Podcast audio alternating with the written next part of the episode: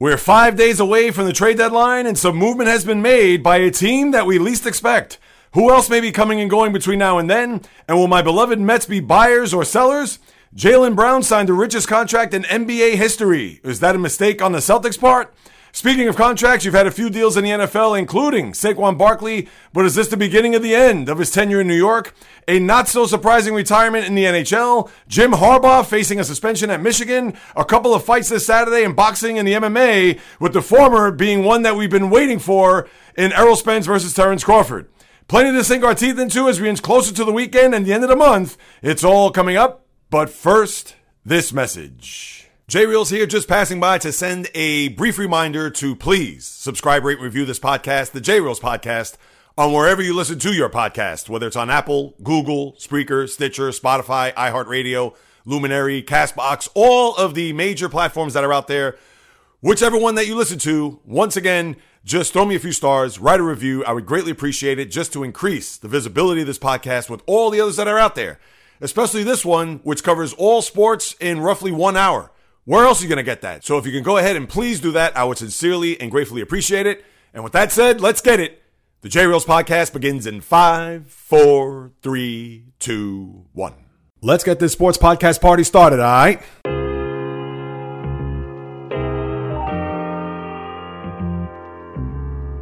The J Reels podcast. Why don't you wait until July 1st to make an announcement? What a disgrace. He can rack up all these numbers in October, November, and December, but what really counts is let me see this in January. The sports rebel without a pause, delivering fast paced, jam packed sports talk like no other. Listen, I gotta call it as I see it. He is not a good player. I'm sick and tired of having to deal with the disappointment of this franchise. When does it stop? And yes, another winter that I can sleep in peace. Coming correct, direct, and in full effect. Let's get it. This is the J Reels podcast. Welcome aboard. What is happening, my good people? Greetings. How are you? How's it going? How's everybody doing out there? What is the latest and greatest? Hope everybody's doing well, feeling fantastic, and excellent spirits. We're just about ready to turn the page on the month of July. But we've got lots to unpack as the sports universe is about to pick up some steam over the next few days. As this is the J Reels podcast with your host, J Reels. For my first timers, welcome aboard. And for those who've been banging with me going back to the very beginning, somewhere in the middle, or even as early as this past Monday, I welcome you guys and gals back. And if you hadn't listened, yesterday I released a special podcast with a guest, Erica Fernandez of the Sporting News, as we chop it up a little bit about her journalism career, also what it's like to be a woman on the beat and a Latina as well. So I find it fascinating, and I'm sure you will find it too, just to get her two cents on what's going on. I'd appreciate it if you go check it out on whichever platform that you listen to. Also, subscribe, rate, and review, as I always like to say or throw in there. So you definitely had that going on yesterday. But here we are today, a Thursday, just a few days before the trade deadline. And who would have thought that the one team that is now probably going to start the domino effect throughout the sport, and you're going to hear all the rumblings and the names that we've talked about here for weeks. But the first domino to fall, no, it was not the Baltimore Orioles. No, it was not the Houston Astros. No, it was not the New York Yankees. It wasn't any of those teams. The first team to fire a shot across the trade deadline bow are the Los Angeles Angels of Anaheim. And no, it was not Shohei Ohtani. As been reported that the Angels are not going to include Shohei Ohtani in any trades between now and August 1st. But they did bring in another pitcher, that being Lucas Giolito of the White Sox where a lot of people thought that he was going to be on the move, that he was going to be traded from the Windy City, but the last place that I'm sure a lot of people thought was that he would end up in Anaheim to be a part of an Angel team that, as of right this second, looks like they're going to try to make a push. Now, that could be one of two things when you think about it. One, if they feel like they're within striking distance, and technically they are. I mean, you can't get crazy about their playoff hopes because they've been way too inconsistent. And you still have Mike Trout, who has not come back from the IL with that broken wrist. He's still probably two, three weeks away at best. But for an Angel team that feels with just four games back and three in the loss for the final wild card spot in the American League, they figure what the hell. So why not bring in some reinforcements considering that Ohtani has had issues with blisters and cracked fingernails? So Giolito could pretty much smooth right into that spot of his. Not to say that's going to knock him out of the rotation, but just in case you bring in a guy who on his best day could be a number two starter, but we know he's somewhere in the middle, three or four when it's all said and done. So that's the first thing why the Angels made this trade. And number two, maybe it's telling Ohtani, and granted, Lucas Giolito is not one of your top five or even 10 starters in the major league. So it's not as if you're bringing in a guy that is going to light the world on fire or is going to have a tremendous impact on this team down the stretch. But maybe by bringing him in is also sending a message to Ohtani and his team, his representatives, that we mean business. We want to keep Ohtani as part of the fold here for at least another eight to 10 years. And Maybe that could be also reinforcements for the Angels to have a guy like Giolito to replace Ohtani when we think he's going to be out the door come this offseason. I understand there's a lot of different ways you can look at it. I look at it more from an optimistic standpoint, although I although I don't think Ohtani's going to come back. But if you're Artie Moreno and the GM and you're thinking that we bring in a guy like Giolito to show Ohtani that we mean business to try to win this year, especially with him on the team, and B, that we could do whatever it takes to keep you here. Well, Giolito is small potatoes in the grand scheme of things, but if that's going to be their line of thinking, then God bless them. Let's see how this all transpires here over the course of the next few days and obviously the final two months of the season. And then you also had another trade, a minor one at that, where the Dodgers traded for Amed Rosario. Two ex Mets went in this deal, where, and even teammates for that matter, where Rosario goes from Cleveland to LA. And then you have Noah Syndergaard, who had been on the IL and has pitched awful this year, hasn't pitched in the last month. He goes to Cleveland. Let's see if he can resurrect his career and see whether or not he can make the Guardians a part of the AL Central mix to see if they could get into the postseason, similar to what they did last year when they had that late surge in August and September and actually had a good postseason where they beat the Rays in two games and pushed the Yankees to a fifth game in the division series. So that's a crapshoot for both teams. I know Rosario is going to bring some athleticism. I believe he's also in the final year of a contract. So who knows if he's going to stick around with the Dodgers, if he's going to re-sign with them this coming off season. But as we all know, it's not about that. It's about trying to get those players in, to make those deals, to get your team better, to put yourself in a position, especially if you're the Dodgers, to get back to a World Series and win. I don't know if Rosario's going to move the needle in that regard, but sure enough, the Dodgers did make a trade, and let's see what they're going to do here over the course of the next few days, especially when it comes to pitching, because we know the Dodgers, if they're going to go anywhere in October, they have to have a deep rotation and see if they could get back to a World Series and win similar to the pandemic year in 2020. And when we look at the big picture here when it comes to the trade deadline. We know who the cast of characters are. We know which players could be on the move, whether your name is Marcus Stroman, Lance Lynn, especially from a pitching standpoint. Relievers could come and go at any second. I know there's a lot of rumors for the Pirates, whether you have the two pitchers there, Mitch Keller, which why would you trade him when you still have three years left before you could even think about extending him to a long term deal? You also have Bednar, the closer. You wonder whether or not the Pirates are going to cut bait with him to see if they could bring back some quality as far as prospects or even maybe some players in return. So you figure one of those two guys may be on the move. Position players like Cody Bellinger, even a guy like Juan Soto, which is a little bit bigger and maybe would be tough to trade at this point, but I'll get to him in a second. David Robertson, he's another reliever too that, that you would think the Mets would trade, considering they have Edwin Diaz, who's on the mend. Not to say he's going to come back this year. And if I'm the Mets, I wouldn't even look at bringing back Diaz this year. And I know he's made a big push to try to get back toward the end of this regular season, whether it be some point in the month of September. But the Mets aren't going anywhere. And I'll get to them in a second. But Robertson, you think will be gone. Tommy Pham is a guy's name you've heard that maybe he could be a key component. Not to say he's going to also be a guy that's going to change the game as far as the team looking to make it to the postseason, but he's a good guy off the bench, a good guy with a decent bat. So you wonder whether or not a team's going to be out there to try to pluck him off of the Met roster. You also have maybe Max Scherzer or Justin Verlander.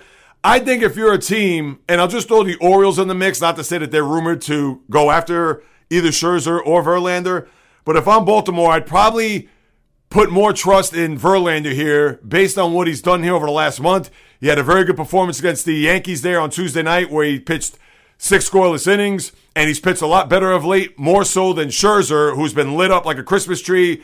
Last performance against the Red Sox just is all you need to know about how he's pitched, and he's been up and down as we know.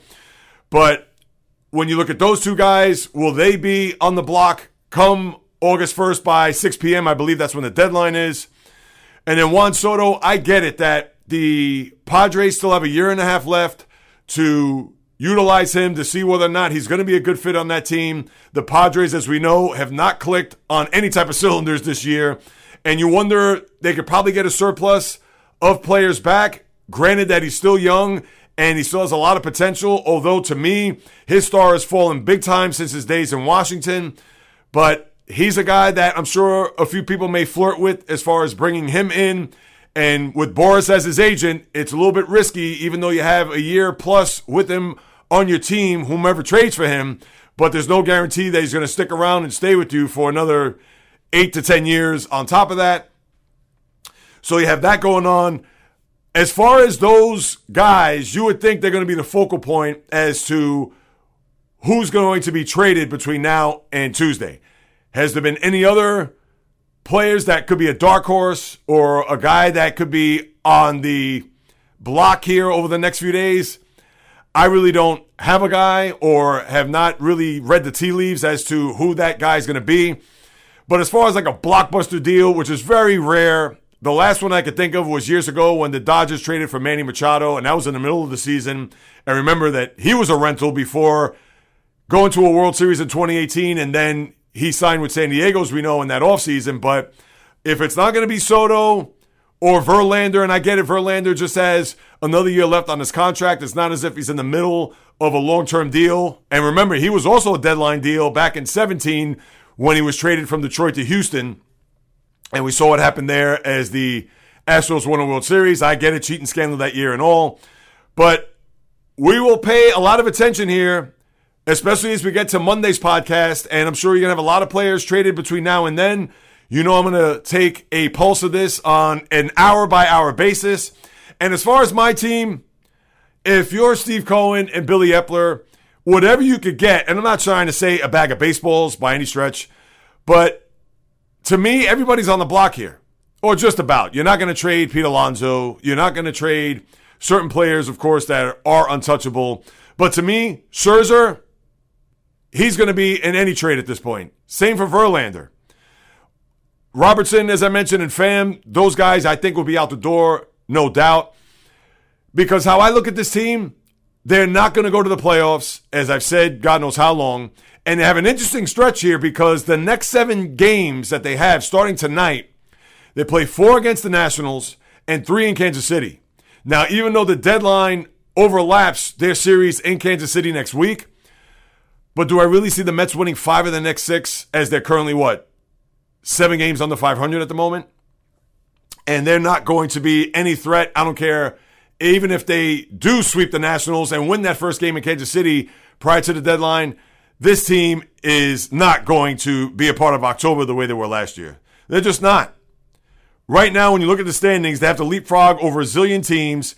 They are, all right, six in the loss, but seven and a half back. They still have to get past the Padres, the Cubs, the D backs, the Marlins before they can even get to the Reds.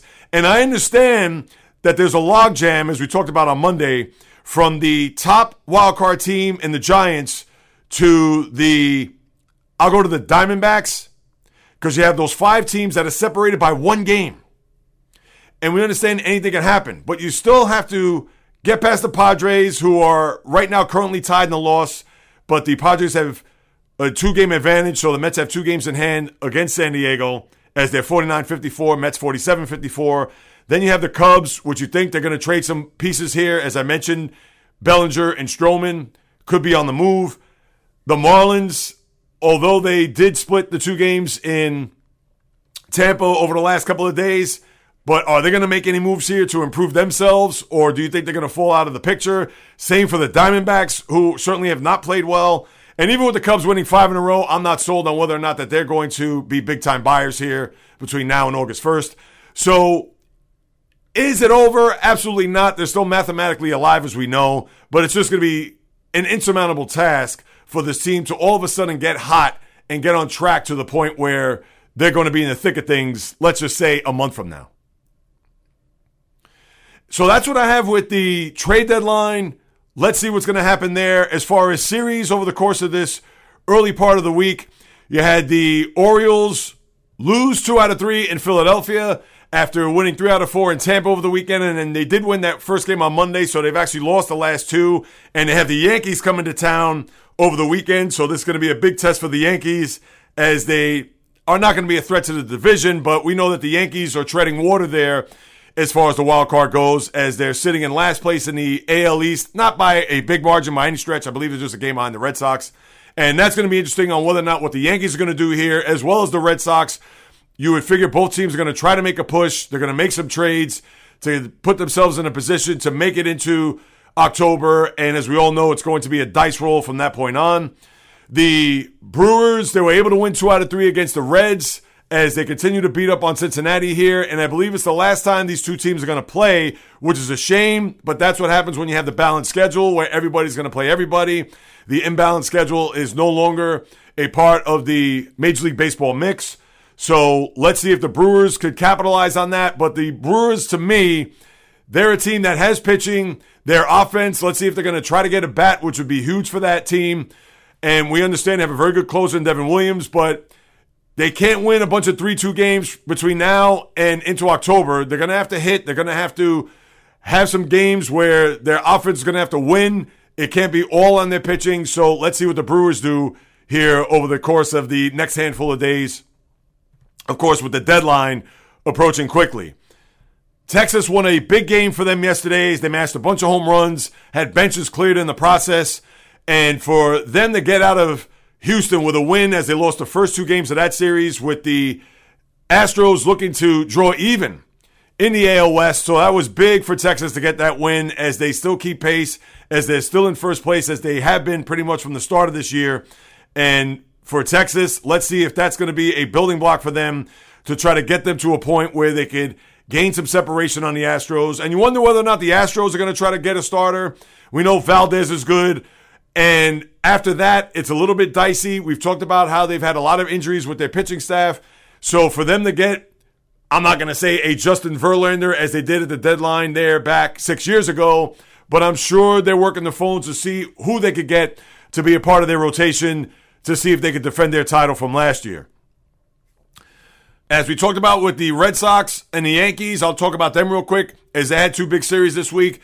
The Red Sox beat the Braves twice. Good for them as they are looking to make a push there at the wild card, and we'll get through the wild card races in a second. And then the Yankees split with the Mets here as they won last night, and a good sign for the Yankees. Carlos Rodon finally had a good start. He was okay in the game, wasn't lights out by any stretch, even when you look at the score being three to one. Listen, he pitched well enough to win. Obviously, the Mets didn't hit. Their defense was atrocious there yesterday as they're throwing the ball over the lot, which accounted for a lot of their runs and only three runs for that matter. But when we look at Rodon, yesterday he did go five and two thirds. All right, you would have liked to see him go at least six. He did give up one run, walk three, four hits. Nothing to write home about, but considering the way he's performed since coming back off of the IL, missing the first three plus months of the season, that's something at least you could hang your hat on and let's see if you can build off that as we get into August and obviously for a pennant chase here over the next two months. But as far as this weekend, we talked about Yankees and Orioles. That's a big series to keep an eye on. The Angels going to Toronto. That's one to also pay attention to because the Angels have an interesting stretch as they go to Toronto and then after this go to Atlanta. So let's see where they stand as we get closer to August 1st. And by them bringing in Giolito, let's see if they make another move here between now and then. So something to keep an eye on there. The Brewers go to Atlanta. So let's see if the Braves could bounce back after getting beat up in Beantown. So that's a series that we'd also keep an eye on. Tampa going to Houston.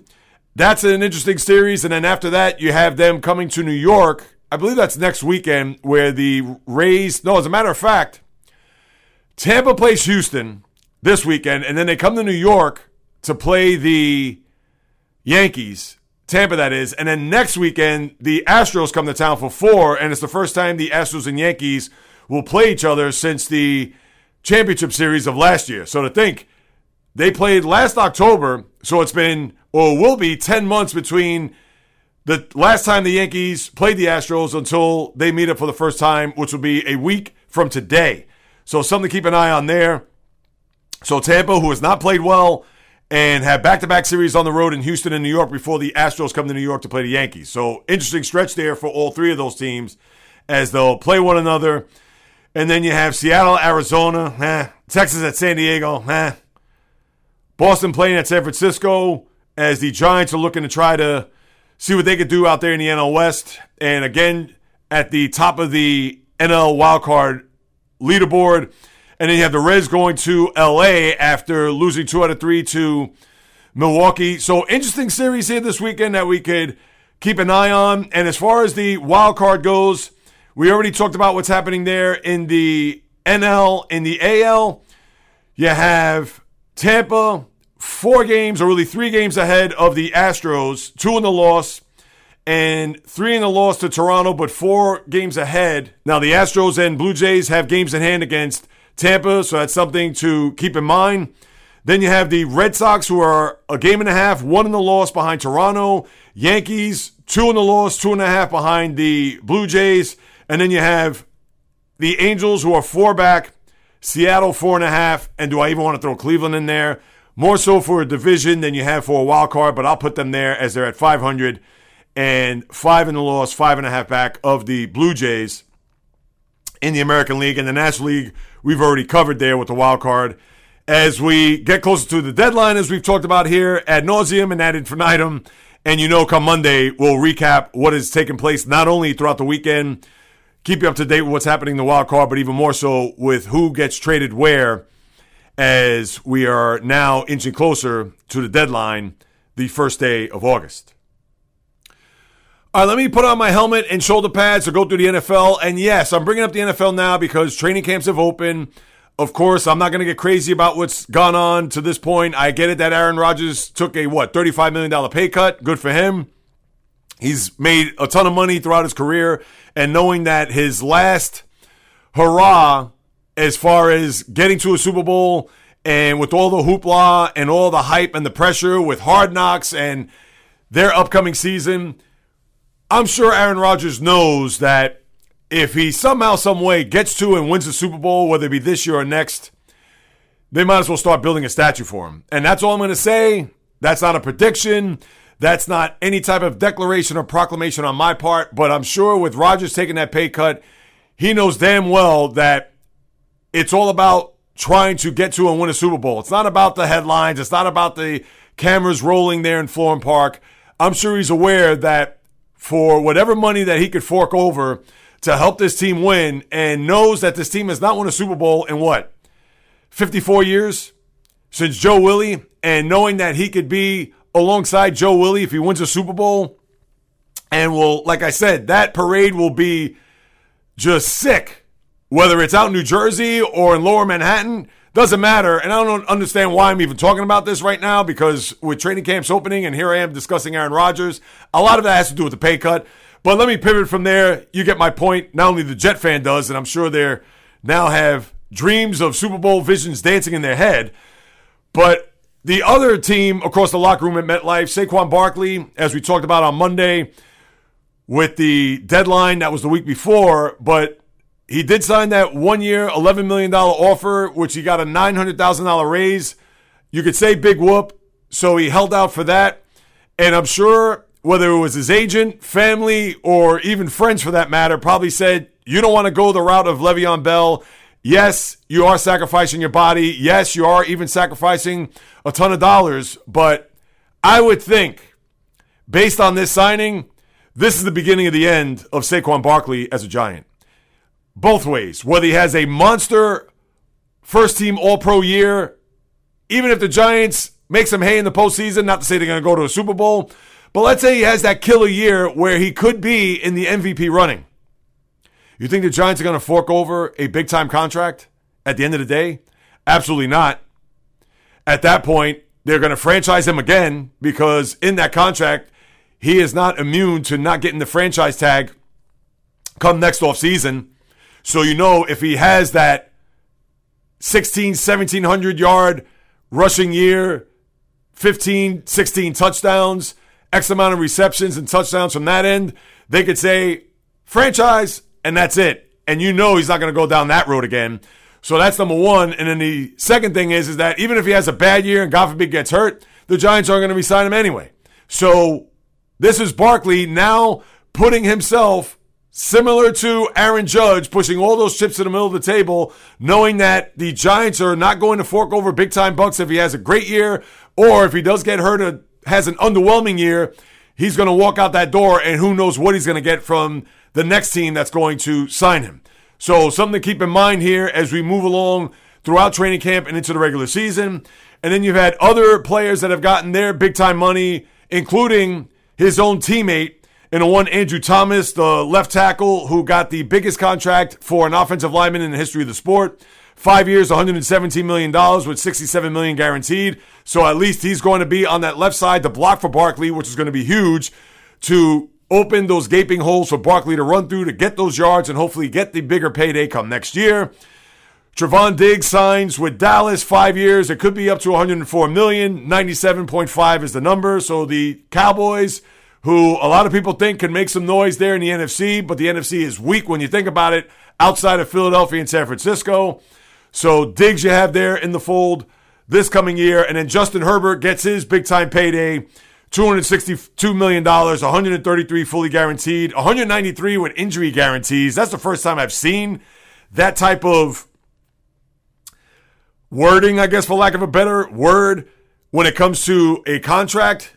So if Herbert does get hurt at some point, he could get up to $193 million guaranteed, but 133 of that is fully guaranteed for him, the Charger quarterback. So he's going to be in tow for the next few years. And pretty much the last quarterback that is looking to get his big time payday is the one Joe Burrow. And you would think before it's all said and done, he's going to be the highest paid player in the sport especially if Burrow goes out and has another killer year, takes his team to another championship game, maybe is in the MVP running. Burrow, even if he's not, he's going to get an upwards of somewhere in that lofty vicinity of 260, 270 million dollars. And when it's all said and done, he's going to be the guy on the top of the NFL payday mountain before it's all said and done. And that's what you have with the NFL. Let me pivot. I want to stick with the football theme with college football before I get to a few other things.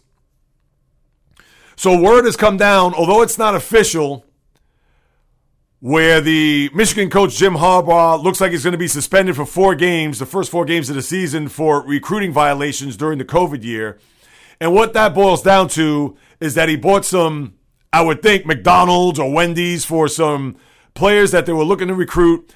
And as we all know, that is a violation of the NCAA rules. And we get it that it's crooked, and we get it that it's even shady for that matter, that a coach can't buy a few kids some Whoppers or what Big Macs, whatever you want to call it, as they are looking to see if they could bring these guys on their campus to their university to be a part of their team, to be a part of the program. And because of that, Harbaugh is looking to see if he's going to have to sit out these first four games. Now, granted, Harbaugh, who tries to be holier than thou, wasn't forthright with the information when the NCAA started to investigate this, where he actually lied about not crossing any boundaries or not violating any policies when it comes to the recruiting process. And maybe he thought that when it was brought up to him that, hey, did you buy these guys lunch? And I'm sure he probably said no. Now, granted, if this is during the pandemic year of 2020, and maybe he did forget about paying for a few of these players' lunches, and whether or not he tried to sweep that under the rug and not make that a big of a deal. Well, shame on him for not saying that, yeah, I did buy lunch, or at least sitting to recollect of whether or not that happened. Maybe he could have come across to say that, yes, I may have bought lunch. I really don't know. It was so long ago, whatever. But be that as it may, Harbaugh, who's a guy that in the last two years was able to get over the hump, beating Ohio State, as we know, during the regular season, and was just either lambasted in the first semifinal game against Georgia two years ago and then was embarrassed. I get it, the game was close, but they did everything and anything to hand TCU that game to win. And as we saw TCU, they also got lambasted themselves in the championship game. What was it, 61 7? But Harbaugh, a guy, as we all know, tough guy, very good coach, whether it was the NFL or here in college. But again, is going to come across as the smartest guy in the room, is going to come across as a guy like, what, me? I didn't do anything. I'm Jim Harbaugh and you're not. Well, here he's going to have to sit out four games, which is a joke when you think about it because I get it that he didn't do anything that was maybe overboard, where maybe he was paying for plane tickets for these kids to come to Ann Arbor to see whether or not he could recruit them or do anything that was really dirty to maybe have him sit out for more than just four games. Because when you think about it, the four games that he's going to have to sit out are Rutgers, Eastern Carolina, uh, teams like that, UNLV. It's not as if he's going to miss out the Ohio State game or Penn State or Michigan State. Those games he's going to make.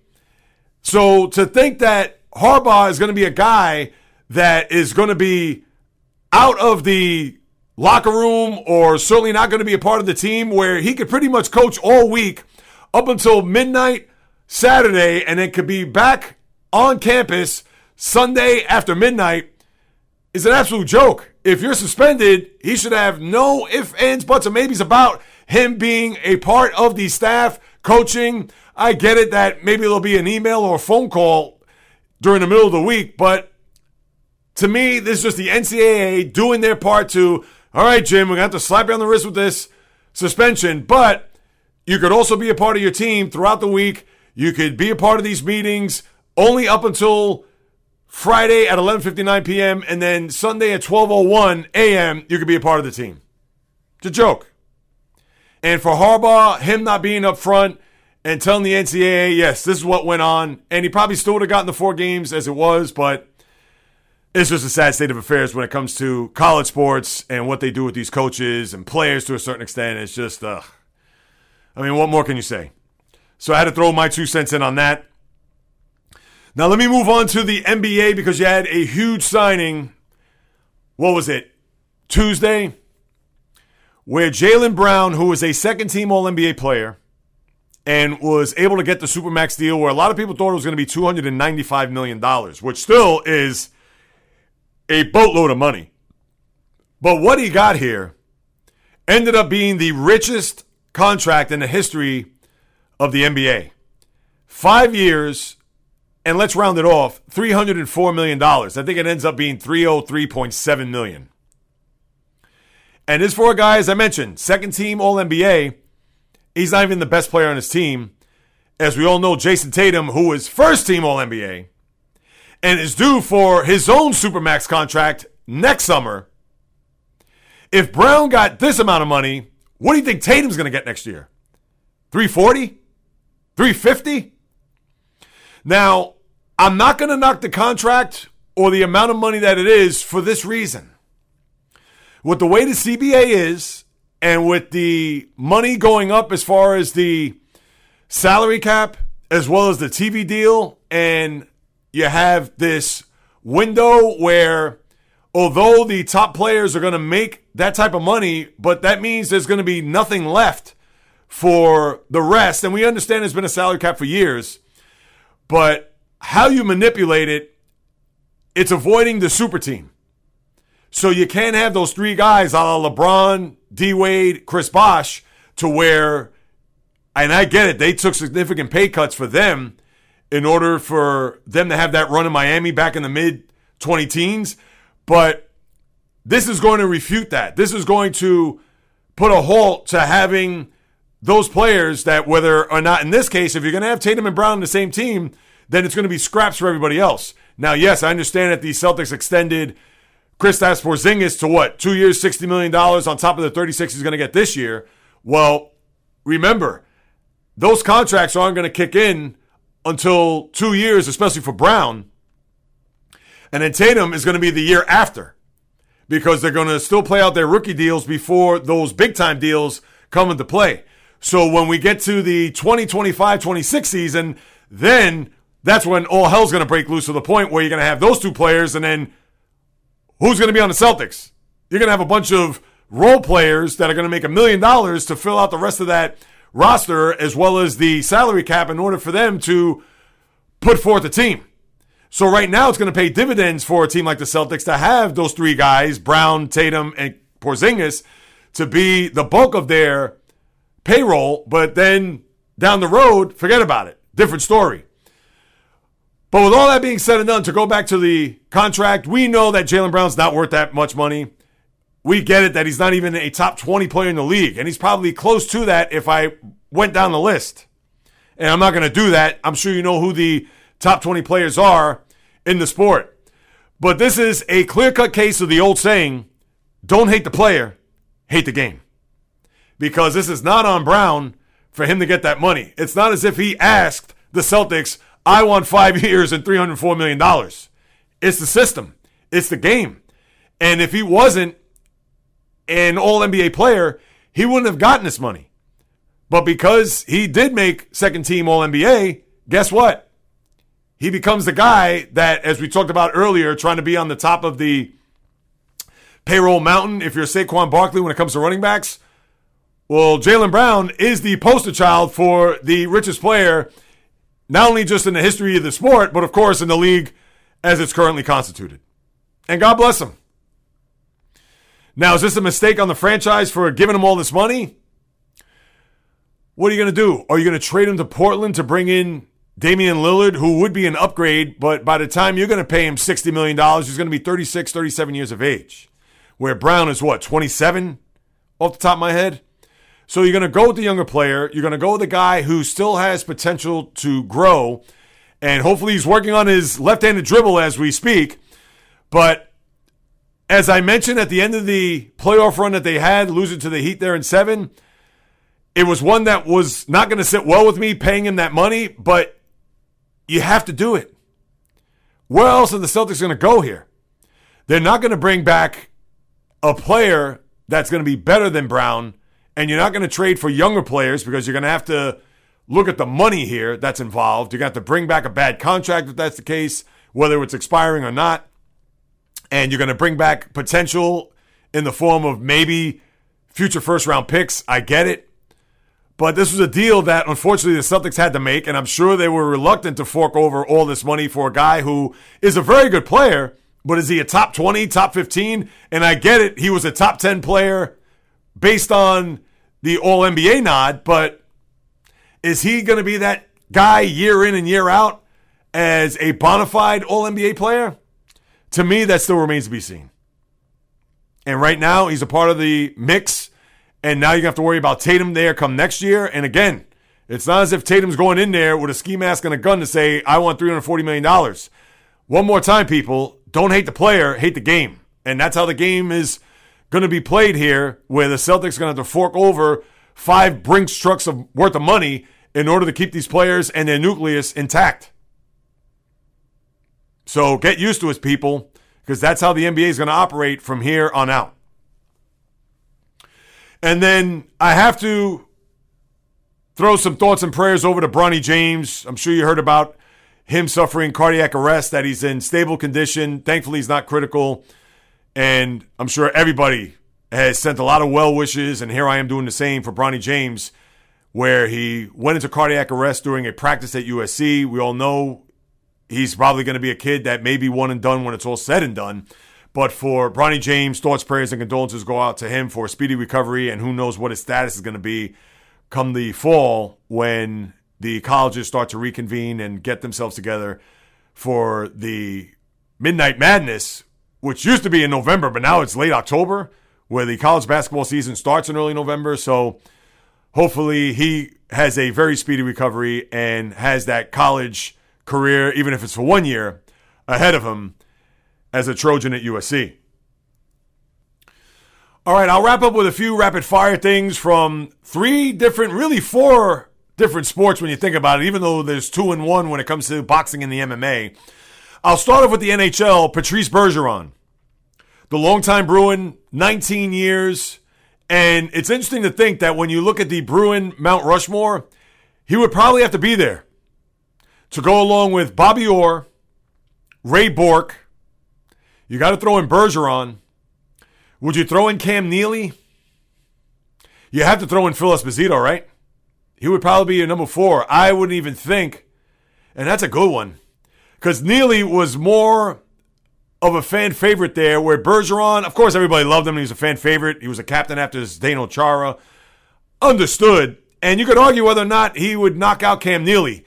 That would be for my cousin and longtime former radio partner, JD, to answer on whether or not Bergeron, and you would think he belongs there because remember, Neely wasn't an original Bruin. He came over by trade from the Vancouver Canucks there in the right before I believe the 86-87 year and as we all know had a Hall of Fame career and he's an executive there in the Bruin staff. But for Bergeron, what did he have? 427 goals. He won a million Selke trophies for the best defensive forward in the sport. I believe he won it 6 times. And I would think based on that, him being that two-way player that he was, had over a 1000 points, he's probably going to be a Hall of Famer. And I get it 19 years of consistency and at times great play is what's going to get you into the Hockey Hall of Fame. We understand that he was dominant from that perspective of him being that two way player.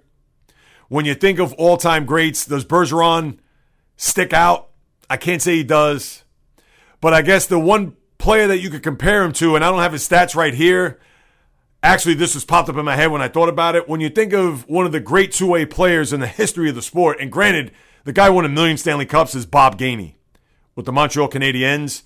And maybe what I'll do is a little exercise for Monday. I'll briefly bring it up.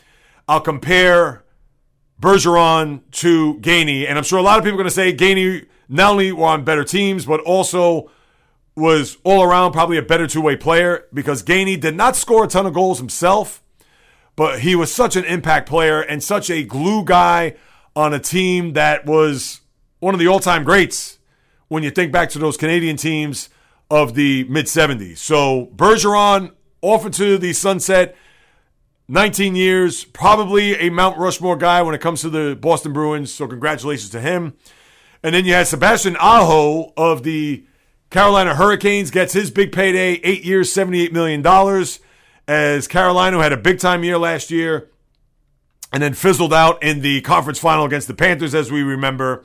So Aho is going to stay put there with the Hurricanes with that big time deal. And it's some sad news as Rocky Wirtz, the CEO of the Blackhawks, died suddenly the other day at the age of 70. No cause of death was announced, so that's unknown. Just a statement to inform that his passing was sudden and Obviously, very tragic. So, thoughts, prayers, and condolences go out to the Wirtz family as they've owned that team forever, dating back to his dad, Will, or Bill, excuse me. So, who is the heir apparent? I believe one of the sons will be in charge, but Rocky Wirtz passes away there. And as we know, was part of those Stanley Cup victories there in the 20 teens, 2010, 13, and 15. Also has that scandal in the early part of the decade where Joel Quenneville had to be let go with the coach and the allegations of sexual misconduct towards players or towards other coaches. So you have that on his resume during his tenure there as the CEO and president of the Blackhawks. But be that as it may, he transitions at the age of 70. And then to close, you have a couple of bouts this week in the MMA and in boxing. And I'll start off with the boxing. You have a fight that may have been long overdue and you have to wonder whether or not this fight should have taken place three, four, five years ago. Now, when you look at the names, Errol Spence Jr. and Terrence Crawford, I'm sure the fight fan's going to salivate because, as I've said time after time after time, you have really nothing to sink your teeth into when it comes to boxing. We talked about that fight a couple of months ago where we had Gervonta Davis and the kid Garcia going at it one another. And to me, Garcia, Ryan Garcia, that is, didn't really show up. He won maybe two rounds tops as he got knocked out there in the seventh round by KO. So to me, that was the last big fight between now and then. I believe there's another fight but in between those two, but nothing to really get your arms wrapped around when it comes to the sport of boxing. But this one, I wonder if it's a little too little too late for two guys that have not lost. Spence is 28 0 with 22 knockouts. Crawford 39 0 with 39, oh, excuse me, 39 0 with 30 knockouts. And will I even watch come Saturday night? I guess I have to pay attention to that. I have an early day Sunday and I have a lot of driving to look forward to on Sunday. So I don't know if I'm going to stay up for this.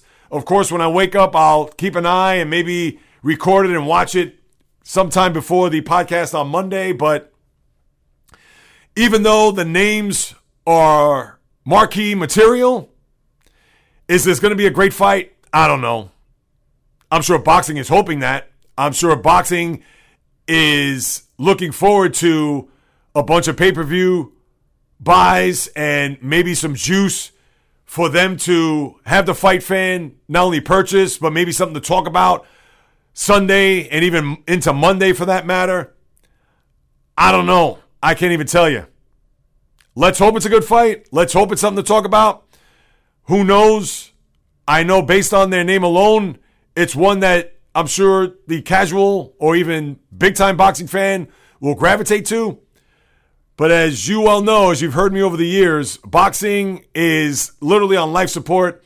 And if this is going to be a fight that I think that could have the potential to maybe be, dare I even say classic, but just an overall good fight, I wish I could say yes, but I don't trust the fight overall.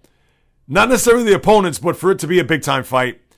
Because there's a part of me that thinks that this fight should have taken place three, four years ago, which would have been a better fight that would have been younger.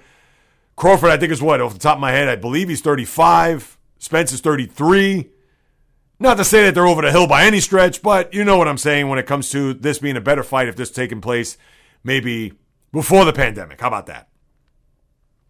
So you got that there on Saturday night. And then UFC, I get it. This is one that we've seen before with Dustin Poirier and Justin Gaethje. These two have fought before, and I know that maybe for the diehard UFC fight fan, they're going to look forward to watching this more so than the boxing match because we know it's all about MMA and UFC in this day and age more so than your old fashioned boxing match. But I would think this will be another all out battle. This will be another one that who knows with the legacy of this fight based on their previous fight and their previous match. Who knows? Now, I'm sure this will probably take place a little bit before the Spence Jr. Crawford fight. But let's see how it plays out. Let's see if it's going to be as advertised. And come Monday, I'll discuss it. I'll try to be on top of this, people, because like I said, I'm going to be driving a lot on Sunday. So I'm not a spring chicken. I'm not a guy that could go to bed at 1 a.m. to wake up at 7, to have to be out by 9 and then drive two and a half hours somewhere one way. That is not just two and a half hours total. So your favorite little podcast host is going to have to get some rest here, but I'll be on top of it. I'll analyze and I'll present it to you on Monday my thoughts, feelings, etc. on what's going to take place there in Vegas with both of these matches as we have that to look forward to and everything else that I talked about tonight heading into the weekend and of course when we reconnect there on Monday.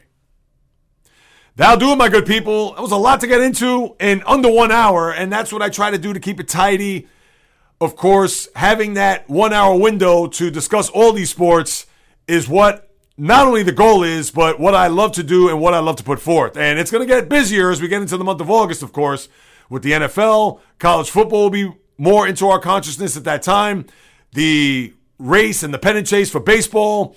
As we get deeper into the summer, as we get closer to getting out of the sports dead zone, as I present to you two podcasts a week. This one was three with the guest, and hopefully with more guests down the pike.